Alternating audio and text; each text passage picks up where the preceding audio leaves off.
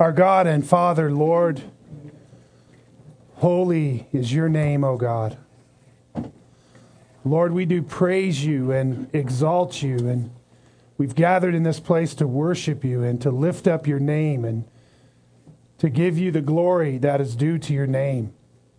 And Lord, to rejoice and to sing of the great things that you have done for us and the great joy that you have poured into our hearts by your Spirit. Our Father, we are so thankful for your gracious love to us through our Lord Jesus Christ, who that, Lord, while we were yet sinners, died for us. And that, Lord, he bore our sins in his body on the tree and made full atonement for all our evil deeds and our wickedness before you. That, Lord, He paid our debt in full and we have been set free. Our guilt has been removed and His righteousness has been credited to us. Oh, God, what great promises we have from you and how you have received us and reconciled us to yourself. And more than this, Lord, given us eternal life in heaven, in your kingdom, where there will be no more sin or dying or crying or pain, and the old order of things will pass away. And so our hope is firmly set on that day when our Lord Jesus will return in power and take us to be where he is. Oh God, we thank you for this kindness that you have displayed to us through our Lord Jesus and called us to by your Spirit. We ask, O oh Lord, as we look into your word today, that you would give us clear insight, that you would give us eyes to see and ears to hear your word with hearts ready to obey. For Lord, we are your people. We are your children. You call us your sons and your daughters, O God. O Lord, we are servants in your house, about your business, and we, Father, we look to you for strength in our faith to carry on each and every day. And Lord, that we might be a bright and shining light to this dark and evil age. Oh God, give us opportunity to speak your gospel. And Lord, give us minds that understand and can clearly articulate it to others so that they may be saved. And we thank you for the great privilege that we have to be the recipients of all these blessings and glories. We thank you for the privilege that we have to freely gather in this place and proclaim your word. We honor you and we bless you this day. In Jesus' name we pray. Amen. Okay. So we're back in our study of Second Thessalonians. And uh, we have arrived at uh, the text of chapter 2, verses 15 and following. And uh, I just wanted to briefly remind you of the context of our lesson. Can I borrow one of those? Oh, here we go. Um, and I'm going to read to you Second Thessalonians chapter 2, verse 13 through chapter 3, verse 5. This really is the context that we are into now. And even though it's really connected all the way back to chapter 2, verse 1, this section that uh, Paul is in, this context really flows all the way into chapter 3. I'll start reading at chapter 2, verse 13. This is the Word of God. But we should always give thanks to God for you, brethren beloved by the Lord, because God has chosen you from the beginning for salvation through the sanctification by the Spirit and faith in the truth. It was for this he called you through our gospel, that you may gain the glory of our Lord Jesus Christ. So then, brethren, stand firm and hold to the traditions which you were taught, whether by word of mouth or by letter from us. Now may our Lord Jesus Christ Himself and God our Father, who has loved us and given us eternal comfort and good hope by grace, comfort and strengthen your hearts in every good work and word. Finally, brethren, pray for us that the word of the Lord will spread rapidly and be glorified just as it did also with you, and that we will be rescued from perverse and evil men, for not all have faith. But the Lord is faithful, and he will strengthen and protect you from the evil one. We have confidence in the Lord concerning you that you are doing and will continue to do what we command. May the Lord direct your hearts into the love of God and into the steadfastness of Christ. Amen. And so there you see um, just uh, really a magnificent section of Scripture where Paul is really talking about many different aspects of salvation. He mentions in verse 13 uh, past aspects of our salvation where we have been chosen uh, by God from the beginning for salvation. And then he talks about those days that have passed by when we were called to faith by the gospel in verse 14. It was for this he called you through our gospel. And then he even speaks of a yet future time in our salvation and says that we may gain the glory of our Lord Jesus Christ. And there he makes reference to that final day of our glorification wherein we will be made imperishable and immortal, even then by the Spirit of God. And so, if you will, Paul is, is uh, making these all inclusive statements about our salvation. He's talking about uh, many different aspects of it. And he's going to go on to do this uh, all the way through the section in uh, chapter 3, verse 5. He's going to mention many different words that describe our salvation and the working out of it, and even its yet future tenses. And uh, this is a really interesting section of Scripture.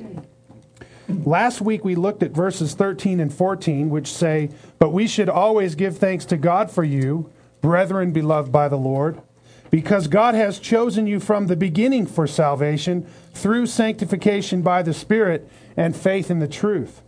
It was for this he called you through our gospel, that you may gain the glory of our Lord Jesus Christ. And there we were talking about this uh, concept or doctrine, if you will, of divine election that Paul brings up here in speaking about the Thessalonians, but this he does by way of contrast. Because in the former verses, in the preceding verses, in the context here, he had been talking about those who perish because they refuse to love the truth and so be saved, and are swept away in the end time deception under the evil influence of the Antichrist, which power had been granted to him by God to work that deception to those who refuse to love the truth, but instead took pleasure in wickedness. And Paul makes a contrast when he says to the Thessalonians, But you, you're not like them. And in this contrast, he begins to describe who these Thessalonians are and why they are who they are.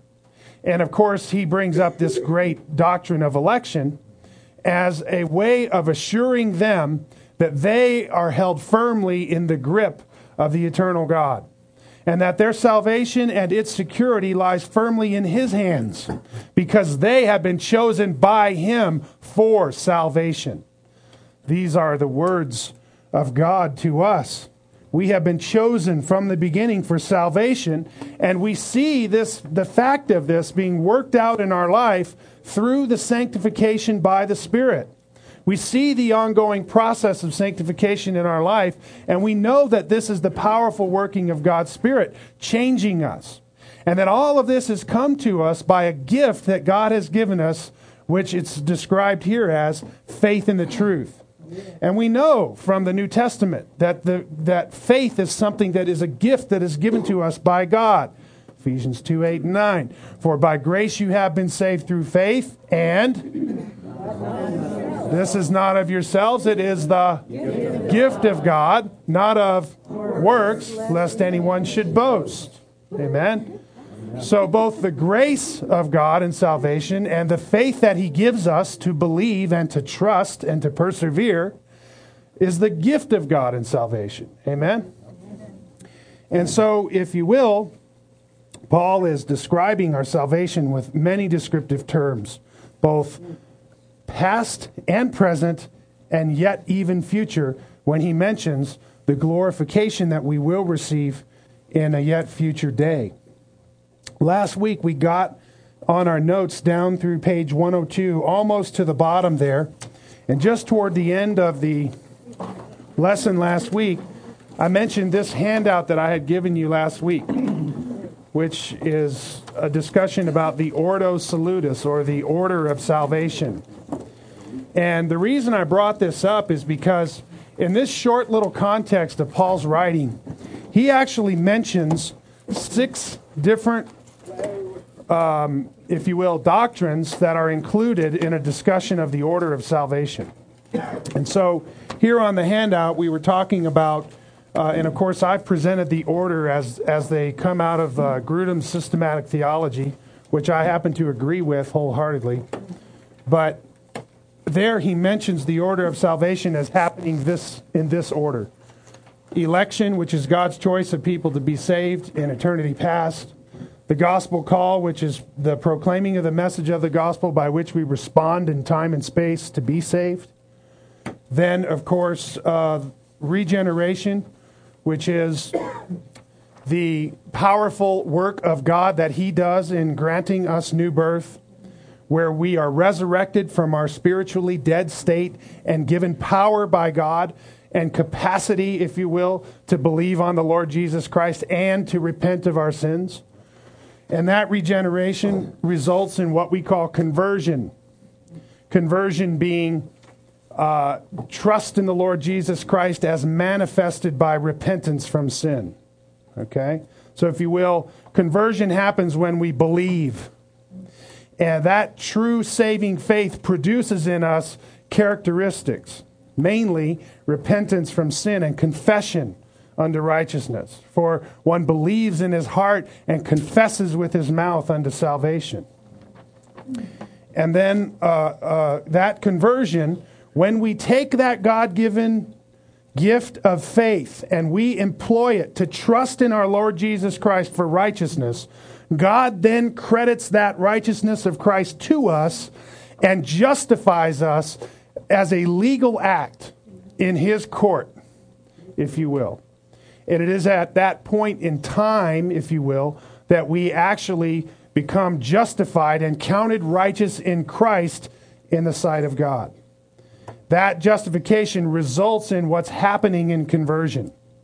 You employ the faith God, in response to your faith, which He gave you, um, justifies you. He justifies you on the basis of what Christ has already merited for you.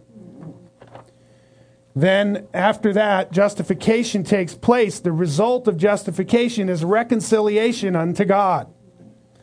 The barriers that, of our sin and His wrath has been propitiated and our guilt has been removed, and we are therefore reconciled to God. And in that reconciliation, then, God adopts us into his family as his children. And that adoption, then, is who we are. We have become the children of God through faith in our Lord Jesus Christ and having been reconciled to God by all of these great things that he has done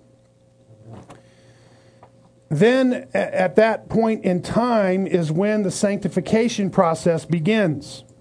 So God has saved us in a past tense sense in time and space back when we believed because by the regeneration of the Spirit, He gave us faith and we employed it and repented of our sins and trusted in Christ by which we were justified and adopted into His family, having been reconciled. You understand all these terms are biblical terms, right? And so this process of sanctification begins where whereby God is making us in our practice conformed into the image of Jesus and holy even as we are already in our position before God because of the things that Christ has done for us. Do you understand? So there is if you will a, a positional sanctification that we already have, where, whereby in Christ we are holy and blameless in the sight of God, yet we are still in this body of sin and struggling, if you will, by the Spirit of God and by the good things He is working in our hearts to be conformed into the likeness of Christ. And this process of sanctification is an increasing thing that increases in our life unto the day of our final glorification when we will be utterly and completely set free from the power of sin and its effects when this body of sin is transformed into the body of his glory which will no longer be subject to sin and death the bible describes that body as imperishable and immortal which means it cannot perish and we cannot die that's what immortality is. Amen? Can you imagine this? Excuse me. That us Christians have the promise of immortality. Usually, those are terms that we ascribe only to God. Amen? And yet, God has firmly promised to us that that is our great hope. Not only that, but the end of all things is near, family. This is right around the corner for all of us.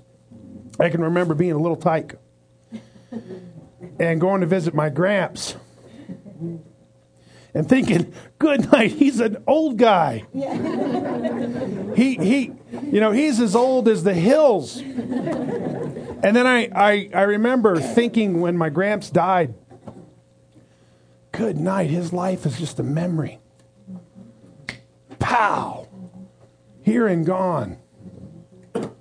And not only that, but the generations that went before him and before them and before them, all the way back to the great deluge and even beyond, back to when man was first created on the earth, it's nothing but a memory. 6,000 years. Pow, it's gone. Let me tell you, the end of all things is near. Nearer than when you first believed. It's right around the corner. And I want to encourage you with this the reality of immortality and the reality of the power of God for us living eternally in His presence, in eternal bliss in His presence, is a far greater reality than this present evil age that we're struggling in right now. Because that is a reality that continues forever and ever and ever and ever, world without end. And that by the specific purpose of God to save you and deliver you into that state of immortality.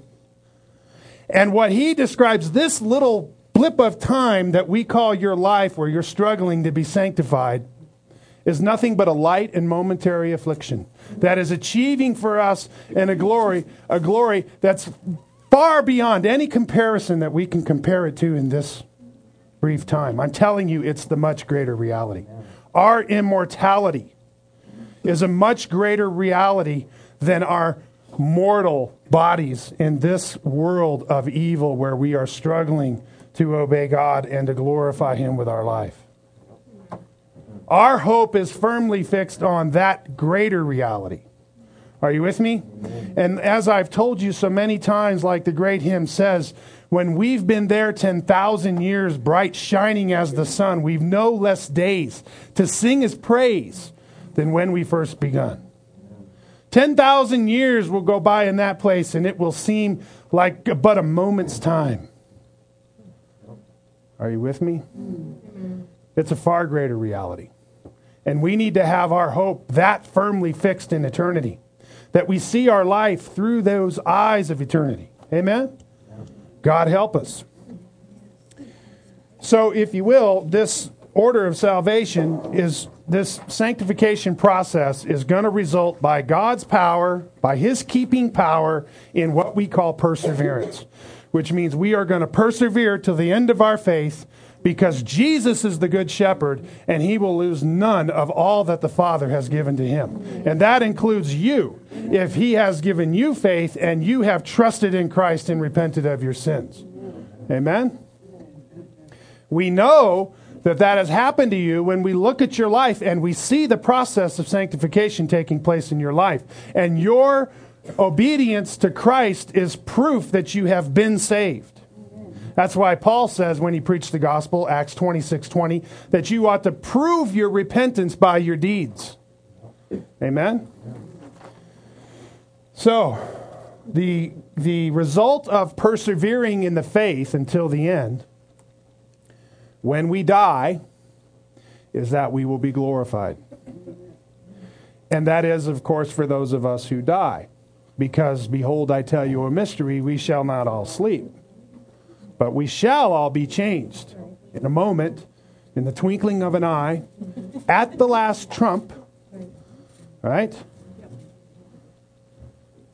And that great event that we have been speaking of for many, many, many, many, many weeks now, the first resurrection happens when the Lord Himself descends from heaven with a loud command, with the voice of the archangel, and the dead in Christ rise first. And we who are alive and remain are caught up to meet the Lord in the air, and so shall we be with the Lord forever. Amen. And so, if you will, that order of salvation results in glorification, which is what Paul has in view when he says we are going to gain the glory of our Lord Jesus Christ. Or if you will, like he says in Philippians 3:20, that he is going to powerfully transform this earthly body into conformity with the body of his glory. We're going to receive a glorified body. And that body will be much like the body that we saw Jesus take on after his resurrection. What promises are ours? Amen? Yeah. And I don't know about you, but I want out of this place. Amen? I know about you. You want out too. Praise God. Amen? So I, I brought that order of salvation to you because there, like I said, there are six different aspects that are right there listed in that order of salvation. They're right here in this context that we're studying out of the letter of Second Thessalonians. And I just thought that uh, it would stir you to further contemplation of these words describing salvation and its different aspects as we're going through the context. then, also, by the way, I provided a little bit more information on the back of that sheet concerning the idea of sovereign election. And, uh, you know, I don't know, there, there are several of you here that maybe are newer to the church. I really don't know what your background is. Some time ago, I, I spent a lot of time going through these doctrines. And I spent, as a matter of fact, I went through the entire doctrine of salvation back in uh, two, early 2007. And when I did that in this class, all the uh, teachings were recorded and at the bottom of this, I provided a link where you can find the section where I was teaching on sovereign election. And uh, if you click on that link, you'll wind up on my website, Heaven's Light, where you can also go back out to the homepage and just look at the sovereignty series. And there you can see all the lectures and all the handouts for the teaching through the entire doctrine of salvation. So uh, I wanted to give you some additional resource there and point you to that. Because uh, obviously, when we begin to try to embrace things that the Bible says about salvation, it causes a struggle for us because of our inability to stand in eternity and see things from God's perspective. Nevertheless, it doesn't change the realities about what salvation is. It's just difficult for us to understand. Not only that, but the Bible gives us uh, many and varied uh, uh, discussions about this past aspect of salvation and uses words, for example, like election and calling and predestination and foreknowledge. And there's these, these terms that really uh, strike us.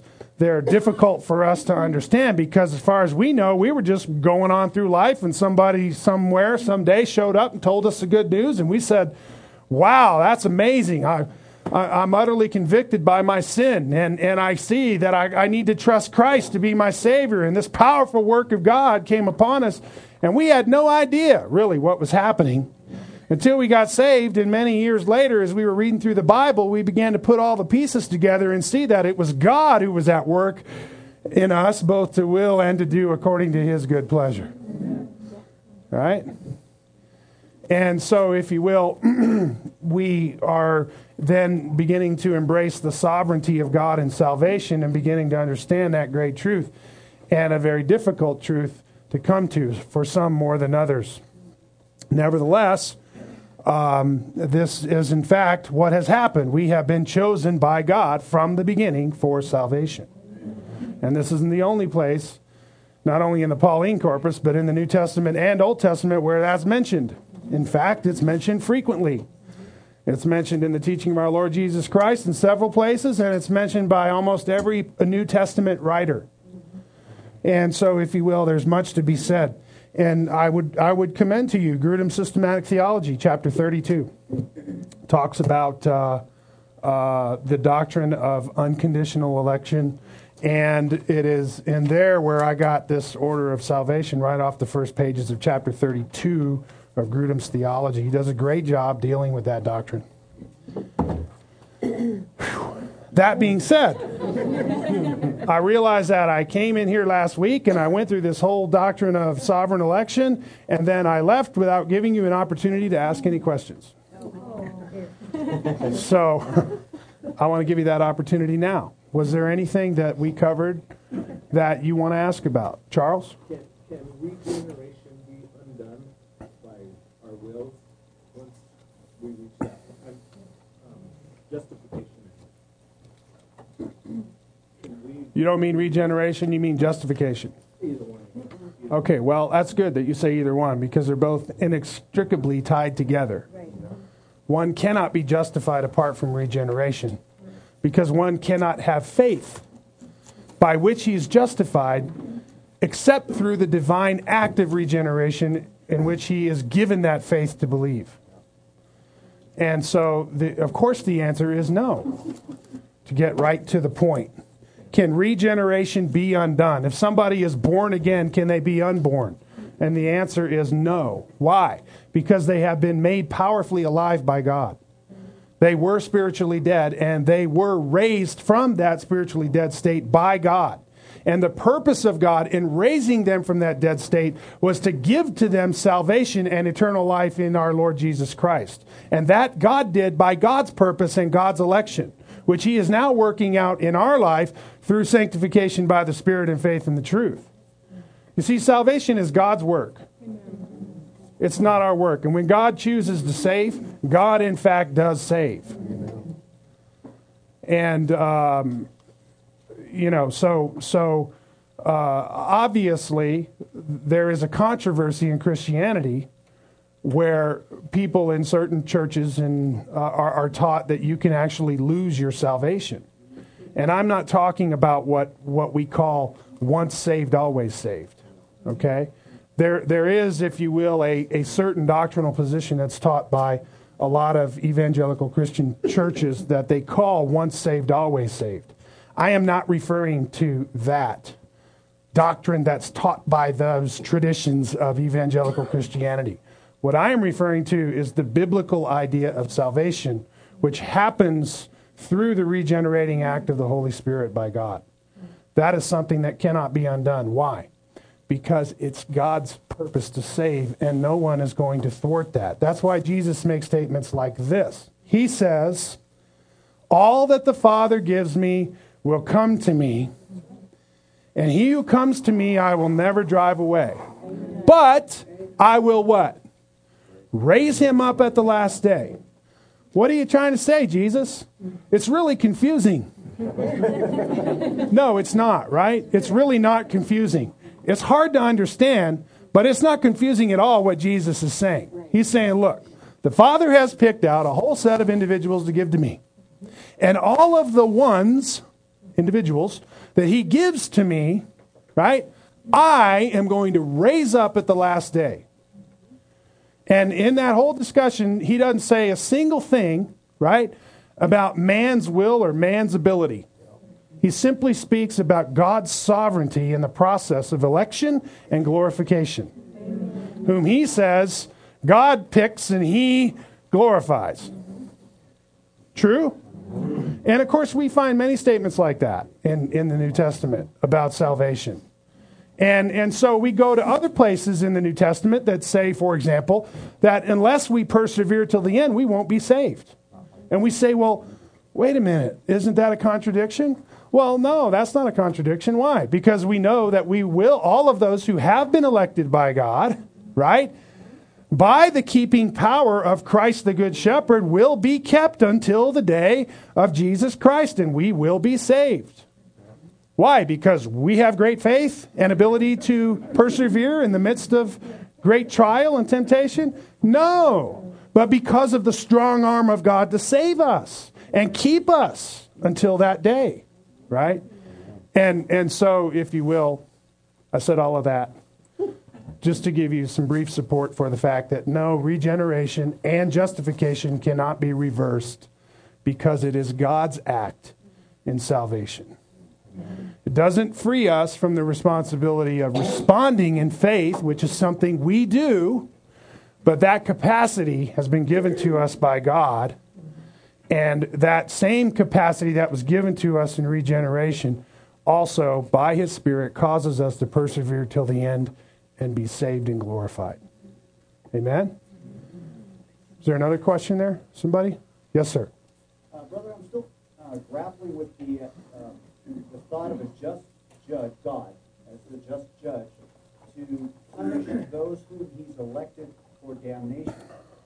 How do I get past that? Well, um, if you will, there's no language in the Bible that says God has elected people to damnation. However, that does not mean that the doctrine is not obvious to us because he has elected those who are going to be saved. Uh, but I will point you to a biblical answer because the mystery of the question you ask, I, I must tell you, is the greatest struggle that I have had in my study of theology to this day. It is a very difficult thing for me to understand how God is going to allow sin and death in His creation um, because of His abhorrence of those things. But it's very obvious to us all that God is sovereign over evil and that God has allowed evil to exist in the world. And God, fully knowing the results of what evil would accomplish, has, has yet allowed that evil to take place for his own purposes. And that the Bible makes really clear to us, but it does not necessarily disclose all of the divine mysteries of damnation. What we do know is that God is glorified in creation, He's glorified in the redemption of sinners, and He's also glorified in damnation. And so, if you will, damnation is a manifestation of the glory of God. As difficult as it is for us to grasp that. And the biblical answer I wanted to give you, which I think hits the nail right on the head of your question, is Romans 9 22 and 23.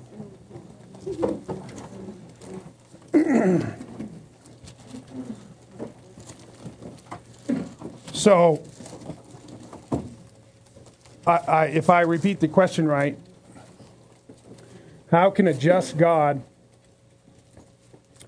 uh, how, how is it just for God to have elected certain individuals for damnation when He's effectively commanding us uh, not to sin and, and to do what is right? True? Uh, and, and the answer is. Um,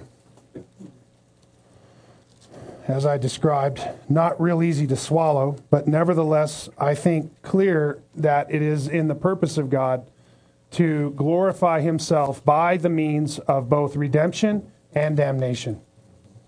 And so, if you will, Paul kind of sums up the argument. You know, in Romans 9, which, by the way, if you really want to dig into this, go to my website, Heaven's Light. Go to the Sovereignty series on the homepage.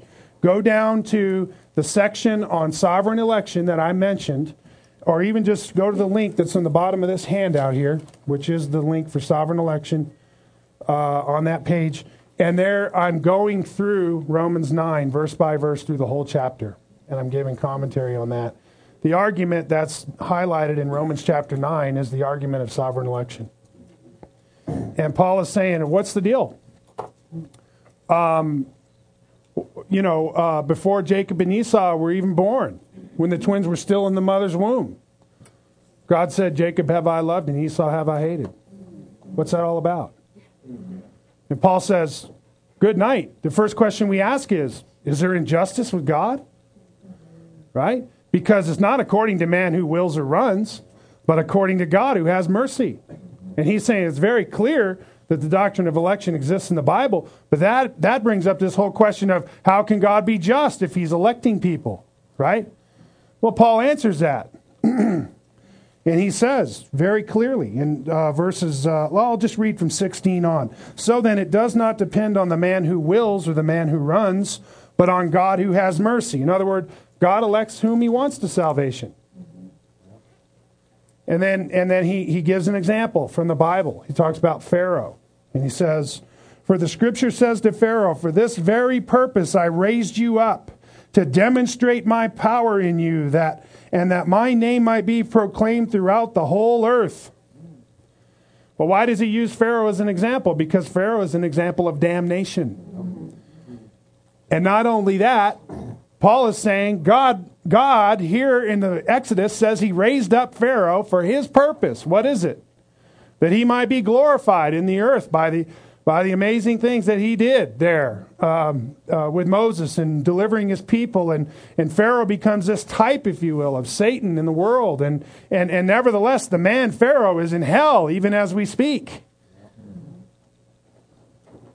And God uh, uh, t- took Pharaoh in, in all of his sinfulness and in all of his pride and all of his arrogance and used him to glorify his own name. And still to this day, God is being glorified in the just condemnation of Pharaoh and his pers- evil, wicked persecution of God's people.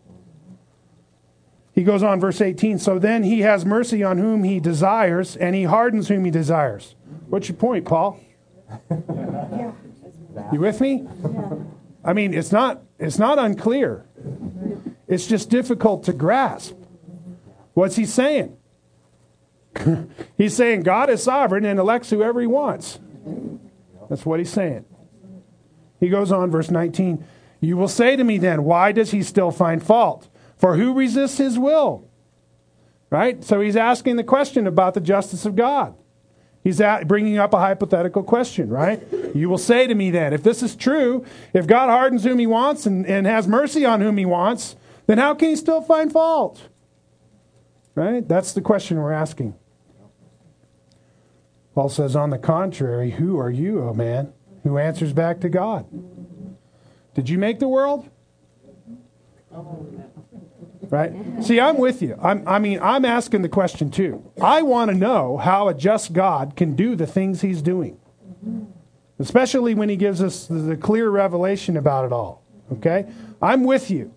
But when I'm asking that question of the justice of God, here's what God is saying to me. Who are you to ask me about how I made my world and how through my providence I'm carrying out my purposes in my world with mankind whom I have made who belong to me? You understand? That's what that's how God answers us when we ask that question.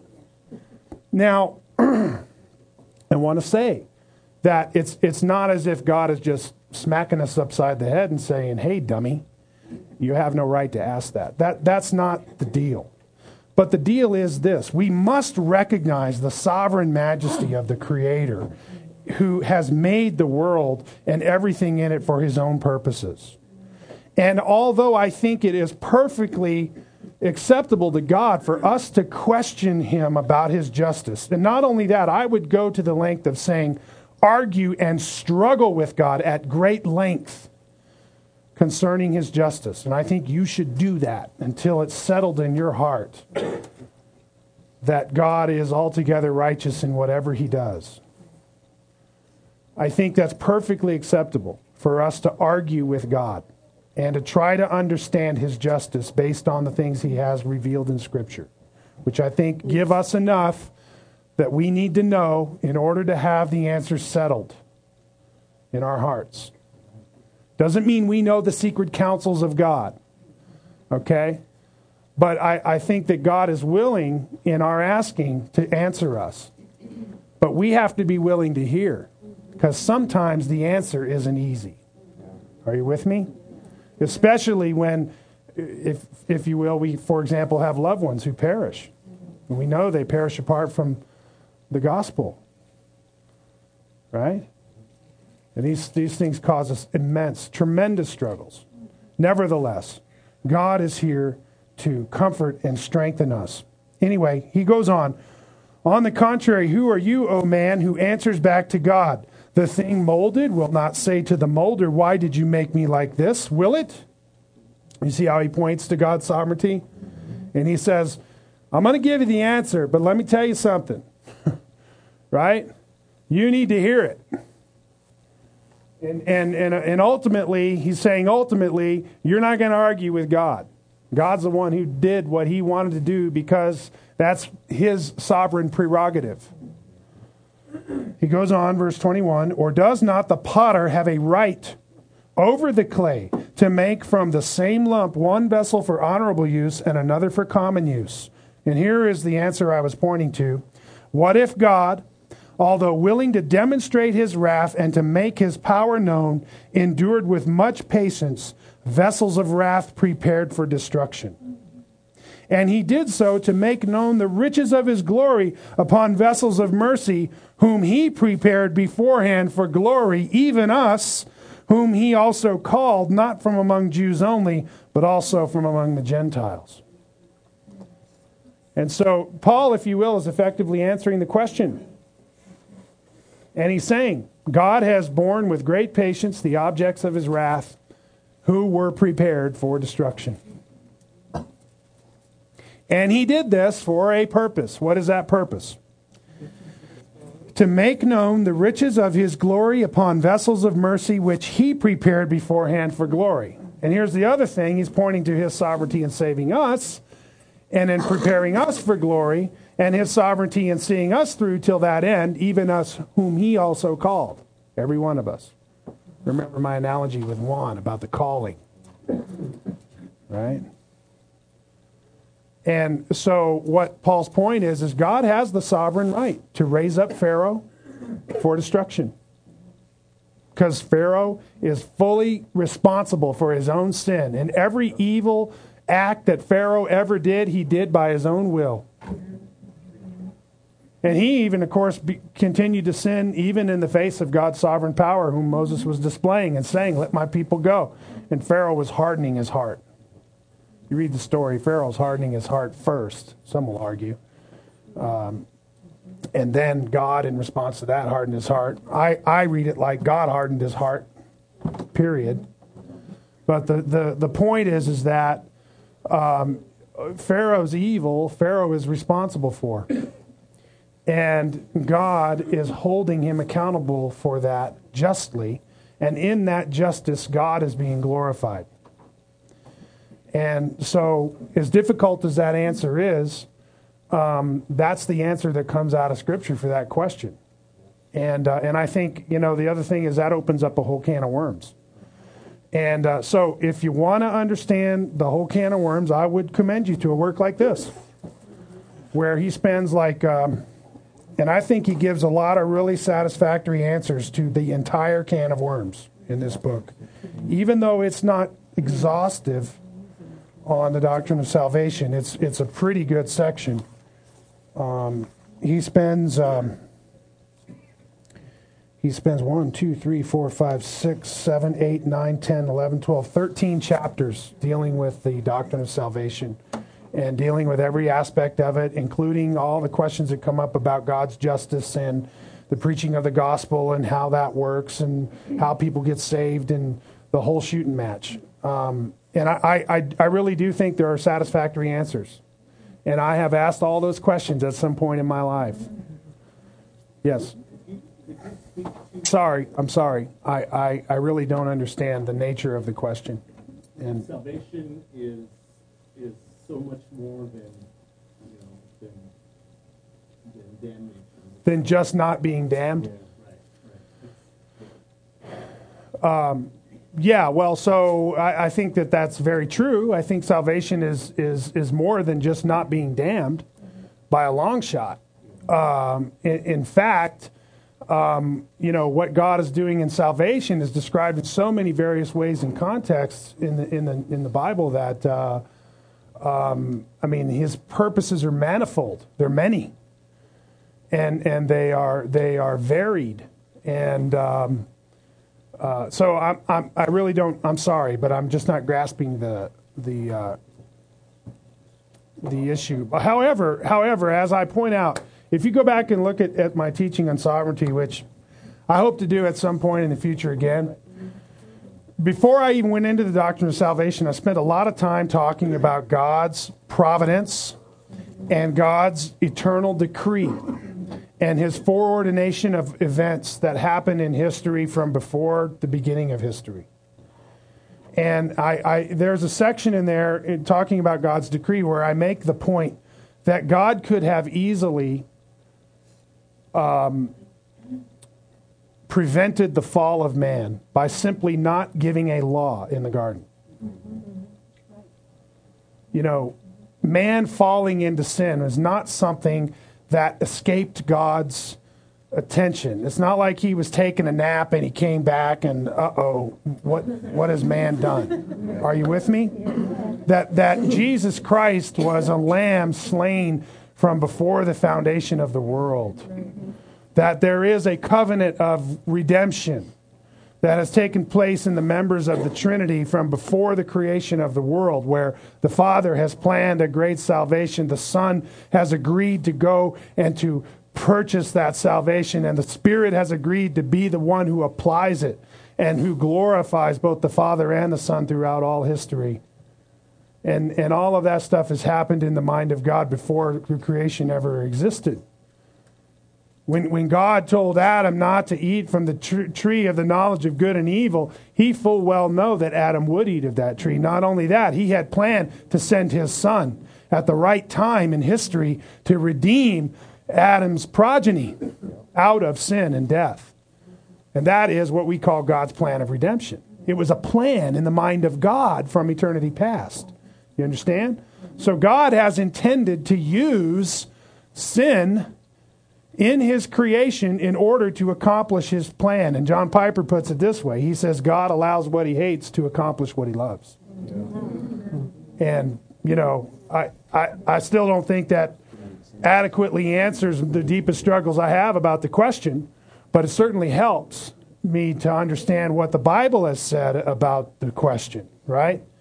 Okay, uh, I'll get you there here. Mary Beth? Um, I'm not sure, but maybe I could say that if I understand right, the, the question about um, damnation not being the flip side of salvation, we go back to the order of salvation that um, it's not like we have a ticket to heaven and we get to cash our ticket in. The order of salvation it was before time began, um, and that um, justification and sanctification, if that is not evident, that that regeneration never took place. Mm-hmm. And it's not like, oh, okay, I got a ticket now, I'm going to heaven. And those people that don't go to heaven are damned. It's not like it's the fact that the ones who obtain salvation, um, it began before time began, and it's outworked in their sanctification and shown by their evident life Mm-hmm. It, you can't, you don't get a little ticket and, okay, I got baptized and now I get to party every night and go to church. Once saved, always saved. Yeah. yeah. Right? This idea that I, I walked an aisle, I said a prayer, now I'm saved, I have license for immorality. Right? right? That's, that's what I was referring to as the, the idea of once saved, always saved. Okay, which obviously is foolishness right? Because nobody's going to see God apart from the holiness or sanctification that He works in the life of a believer, which is the active mortification of sin. The progressive and active mortification of sin in the life of the believer is the fruit that flows from true saving faith. That, does that articulate that? Yeah. So, and somehow that's related to, is that related to what you were asking, Charles? Yeah. Okay, all right. So, you know, so I think that that kind of addresses it. Yes, that true saving faith that has been wrought in a person by regeneration is going to result in repentance from sin and the ongoing mortification of that sin and conformity into the image and likeness of Christ throughout its life and persevere till the end of either death or resurrection, right? And, and so that there's going to be evidence of true saving faith. Right? Yes, sir. I'd just like to make a statement that I think the problem that we have is that we don't really understand God. We don't study. One attribute of God does not contradict the other attribute of God. So as we study God's word, we have to apply all his attributes to his word. Mm-hmm. In other words, God is not just a God of love, but he's also a God of hate. He's a God of mercy, but he's also a God of judgment. Mm-hmm. So all of these work in, his word fits him, Mhm. work with all of his attributes. We get in trouble when we take one attribute, attribute of love, Mhm. and just apply that to everything and ignore the other ones. Mm-hmm. Absolutely. I wholeheartedly agree. And by the way, hate is a family value. It, it's, it's, it's one that we in God's family all mutually possess by the Spirit of God. We hate evil. Amen. Amen? And I would also argue that that is one of the fundamental and most important family values that we have. And if you're not teaching your children to hate sin, then you've got a serious deficiency in your home. Amen? I, I just, I hate that bumper sticker that says hate is not a family value. Yeah. because it, it, it just completely, it completely nullifies the character and attributes of God. You know what I'm saying? So, sorry, I don't mean to get on my soapbox there. But, okay, well, so I'm going to take one more question and then we're going to move on because this is obviously. Uh, Carol. This will be quick. Okay. Um, would you just kind of reemphasize regeneration involves both the ability to receive Christ and the desire to do so? So there won't be a bunch of people who like want to be Christians, but they can't because they're not elected. Yeah, okay. So she's asking, you know, or she's she's wanting us to understand that regeneration, in and of itself, is is um, not just a ticket that God gives us to heaven, but it's something that uh, powerfully transforms us miraculously by the power of God, and gives us the capacities and abilities that God is commanding us to fulfill in the gospel call. And furthermore, through that work, this power of the Spirit of God comes to live inside of us for the purpose of conforming us into the likeness of Christ throughout our life as Christians. And so that God is, is, um, God is, is uh, giving us capacities and abilities which we did not formerly have. And the biblical uh, picture of this is in Ephesians chapter 2, starting in verse 1, where Paul says, But you were dead in your transgressions and sins. But God, verse 5, made us alive in Christ. By grace you have been saved. Okay, and so the, the picture is a dead person. And so I, of course, in teaching about regeneration, we talk about spiritual death. And we say, uh, you know, how dead is a dead person? They're, they're dead, right? And so, well, how dead are they? Well, you can't ask that question about death. Why? Because it, it's, it, death doesn't happen by degree. You're either dead or you're not dead, right? And when you're dead, there's nothing, humanly speaking, that you can do to gain a response from a dead individual. They are dead. Okay?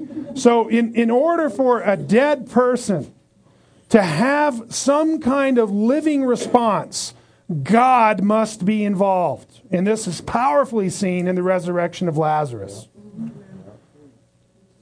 Lord, by now his body stinketh.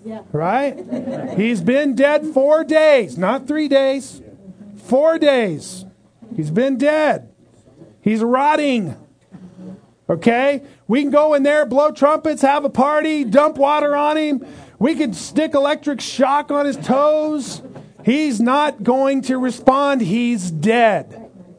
But Jesus, are you with me?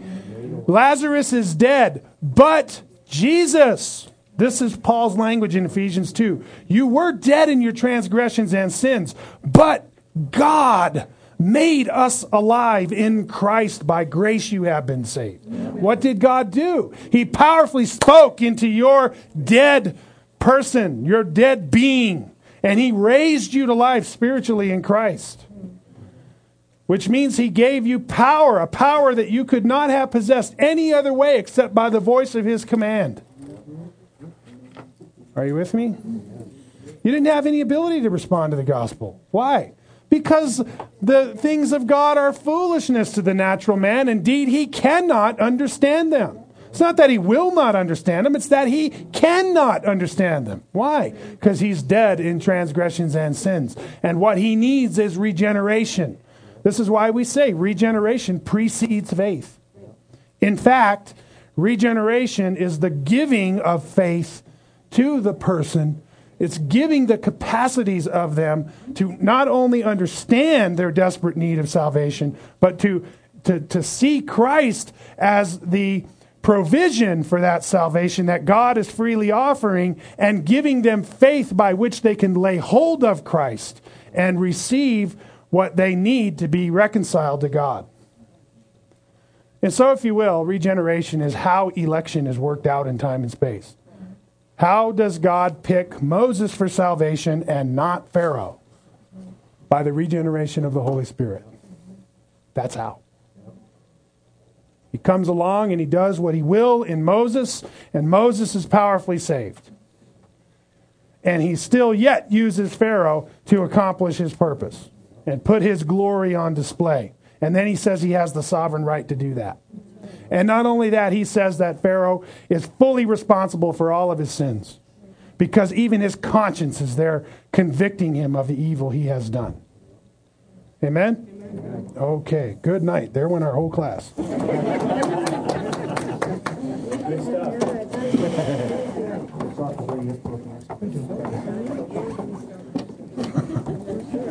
Maybe we will be here till uh, May going to Second Thessalonians. Uh, let me just let me just say, look, I it, you know, hey, I, I I I hope I'm being respectful. I, I don't mean to be disrespectful to to anybody.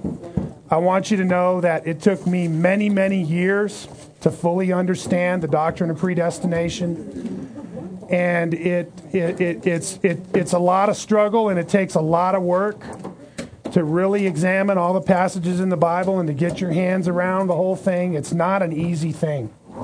But nevertheless, I want to tell you that it is the most comforting doctrine that I have found in all of the Bible. Yes. Not only that, it is the most humbling doctrine that I have found in, in all of the Bible. Because when you come to understand that the reason you got saved is because God picked you as an individual and set his love upon you, in spite of all of your wickedness and your evil, that you are the individual object of his love. When that, when that truth shines into your heart, and you finally understand that you were picked by God as an individual, then you say in your heart, For those who are perishing, but for the grace of God, there go I. Which is the same thing that happens when you pray for somebody to be saved.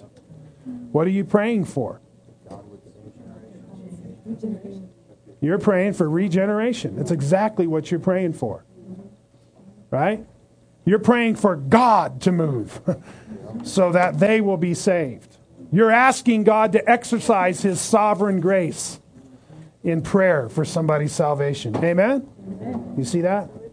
Okay, so I also want to make myself available to you. If you're struggling with anything that I have said here, I will take the time and be more than happy to sit down with you, even many times if it takes that, and talk with you about it. I will be willing to have email conversations with you. I'll do anything I can to help you come to a better understanding of these things, if, and I'm making myself available to you. You just need to let me know, okay? Let's pray. God our Father, we, we praise you and we glorify you and we we see, Lord, that there's great interest in these doctrines that you mentioned in Scripture. And Lord, it's hard to understand. And I, I just want to pray for all of us as we continue to think through these things that you have said, and we see all the controversy that takes place among Christians over these things, that Lord, we would just continue to look to you. And as our brother said, that we would seek to know and understand your attributes and your character, and that we understand that there's no contradiction in your being, but that, Lord, you work out your purposes according and, and in harmony with all that you are and all that you have revealed to us. I pray, Father, that you would uh, uh, uh, strengthen us as we struggle to understand.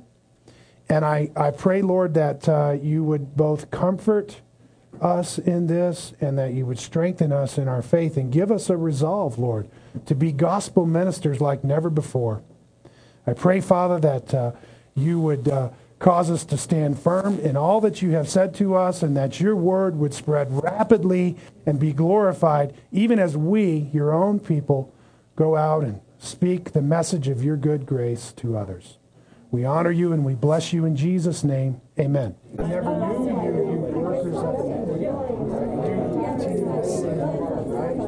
So the whole idea is just that you can't profess the name of Christ and